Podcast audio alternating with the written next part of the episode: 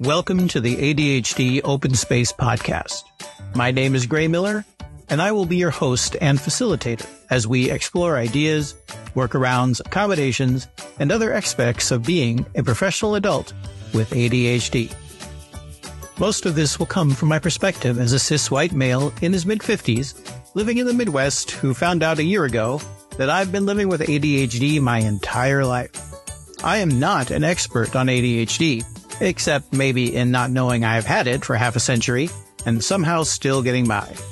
But I promise to cite my sources, or at least admit when I'm repeating something I read on the interwebs.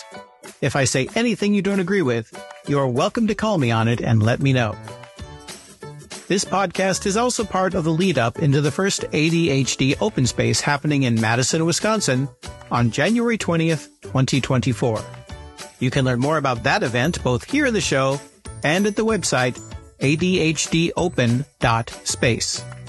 The first 30 episodes of this podcast are also being released as part of National Podcast Post Month, NaPodPoMo. That means things might get a little rough, but it's going to be fun. Kind of like ADHD, right? Enjoy the show.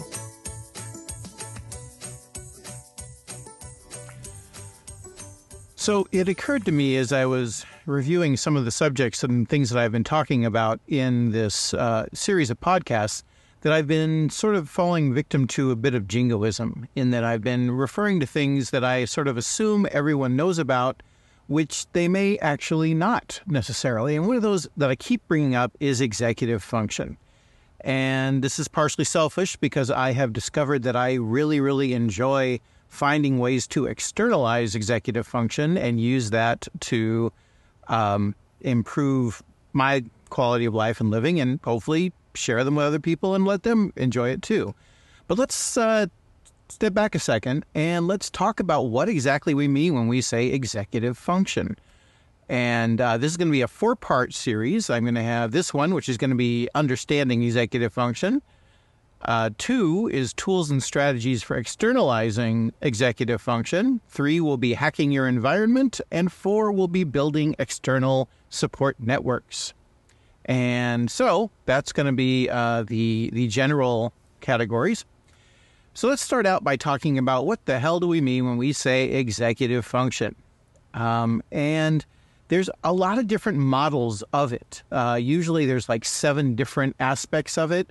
I'm uh, building a game about ADHD, and when I asked uh, the when I asked uh, ChatGPT to tell me what executive functions were, it said the following, and this is a, this is just one example. Um, they called it a commonly cited framework uh, that I have yet to figure out what exactly cited framework it was citing, but that's ChatGPT for you. But anyway, it, it generally is pretty good. The first one is inhibition the ability to control one's impulses and regulate behavior, including stopping one's own actions at the appropriate time.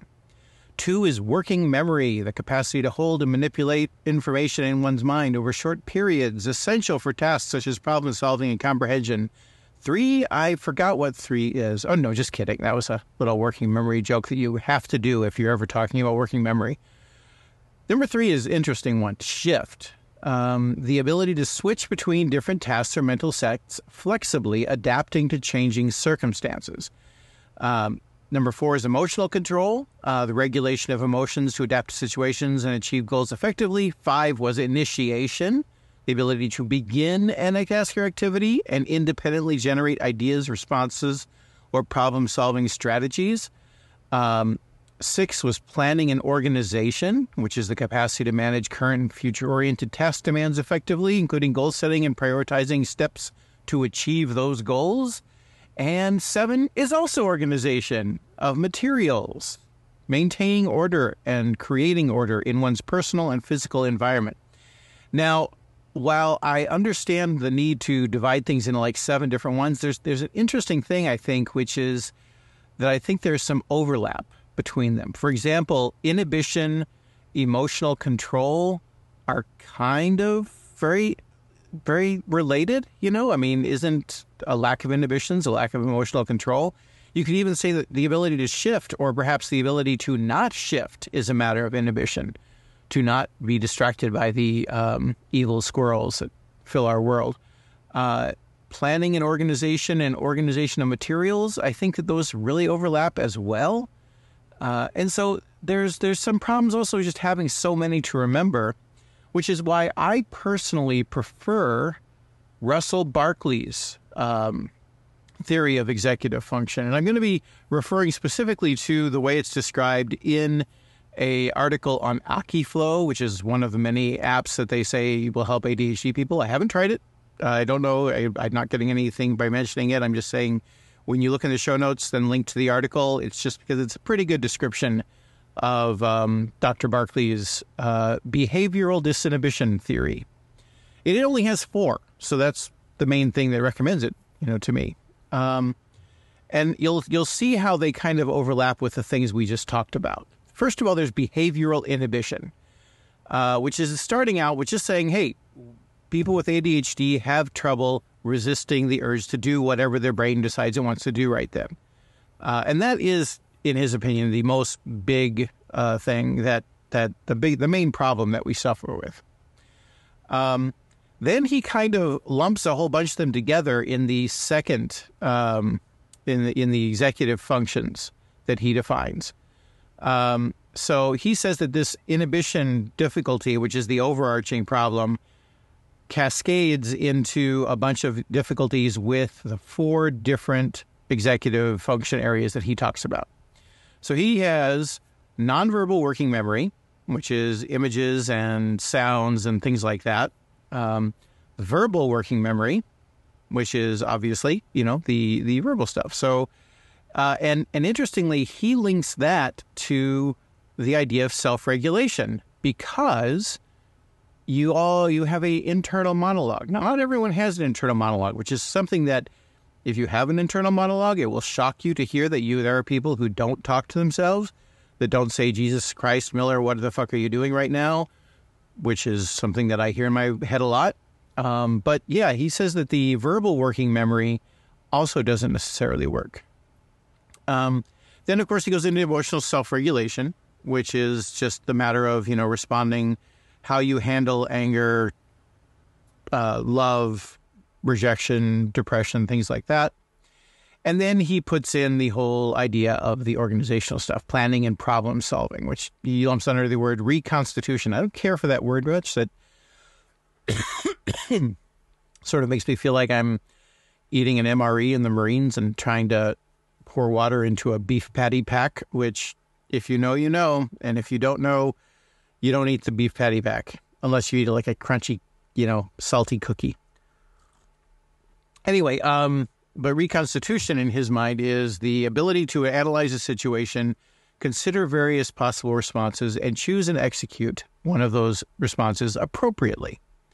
So that's Russell Barkley's idea of what these are. Now, how do they actually apply in our particular, you know, life and, and work? Well, good question.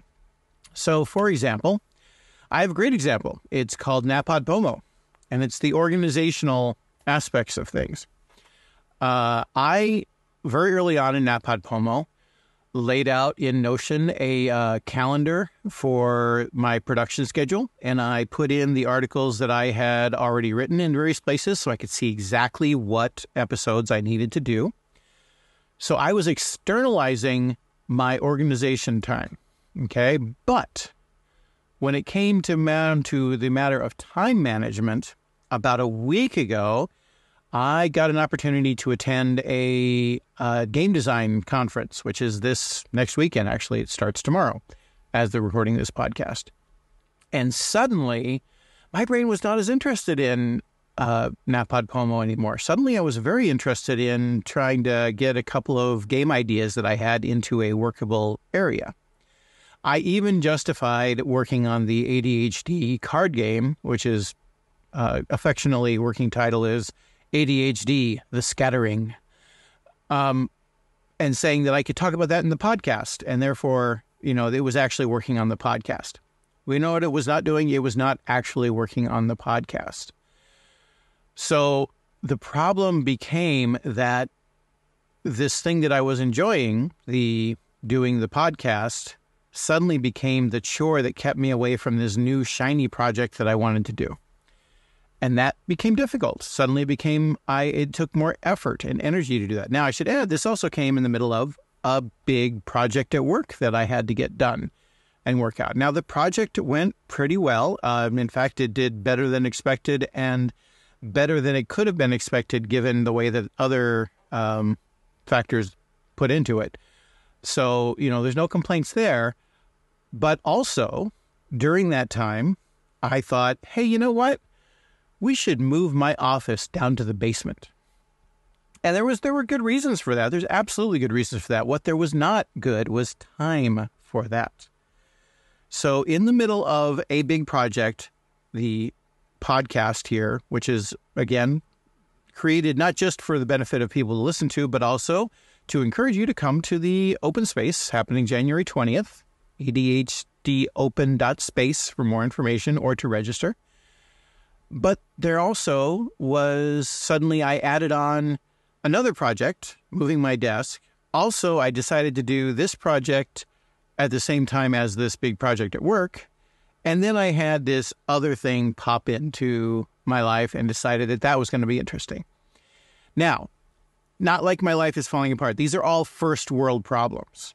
That being said, if you look back on my life in the past, you can go back to the um, the Grady HD drinking game episode. Uh, you can see that this has been an ongoing issue where I've decided that oh, I can do this project along with this project along with this project, even though I'm already have these responsibilities and these things, because time will just magically appear and energy will just magically appear to do it. Okay, so that is the kind of thing that that causes problems with executive function. Now, some of you may be saying, if you don't have ADHD, well, or even you have ADHD and you've heard people say this, so you internalize it. Everybody has problems with temptations. Everybody has difficulties. They double book themselves occasionally. Yes, that is one of the reasons that is often cited for why ADHD is not diagnosed. Because, yes, everyone has these things happen occasionally. The difference is is in the severity and the frequency in which it happens to people with ADHD. As in, we don't occasionally double book ourselves, we just double book ourselves. We don't occasionally show up late to something, we do it a lot unless we are able to do it. And uh, when I say able to do it, we do it a lot unless we have been able to externalize it or maintain the habits that will keep us on top of things and it takes more energy to do that. You know, think about your job. Now think about your job, and the only way you can keep doing your job is if you're jogging on a treadmill at the same time, which is going to be harder. You can still do the job. All you got to do is jog the whole time, which is going to leave you more tired at the end of the day, which is going to be harder to maintain attention, which is going to be more prone to having you trip, fall, chip your tooth on the desk and have to go to the dentist suddenly and pay a bill you weren't expecting, hypothetically speaking. Um, this is why executive function is important, and this is why it uh, becomes such an important thing to find ways to externalize it so that it's not my brain that I'm relying on to remind me of when something happens, where I'm supposed to be, or what I'm supposed to be doing. So we'll talk more about tools and strategies for externalizing executive function in episode two. Thank you for joining, and let me remind you, we will be talking about all of these things in person in Madison, Wisconsin on January 20th, 2024 at Serendipity Labs, Madison West, who are partnering with us. Thank you very much. And that will be all day long. It's a Saturday. We'll have lunch provided and it will be a lot of fun and very interesting. You can register now at adhdopen.space. I hope you've enjoyed this episode of the ADHD Open Space podcast. Again, my name is Gray Miller. If you have any comments or questions about the show, you can feel free to leave them on the podcast page at adhdos.substack.com forward slash podcast, or you can email me directly, gray, G-R-A-Y, at adhdopen.space. The background music for the intro and outro are from pixabay.com and are called Funny Days Together by Background Music Lab, used under a YouTube Content ID license.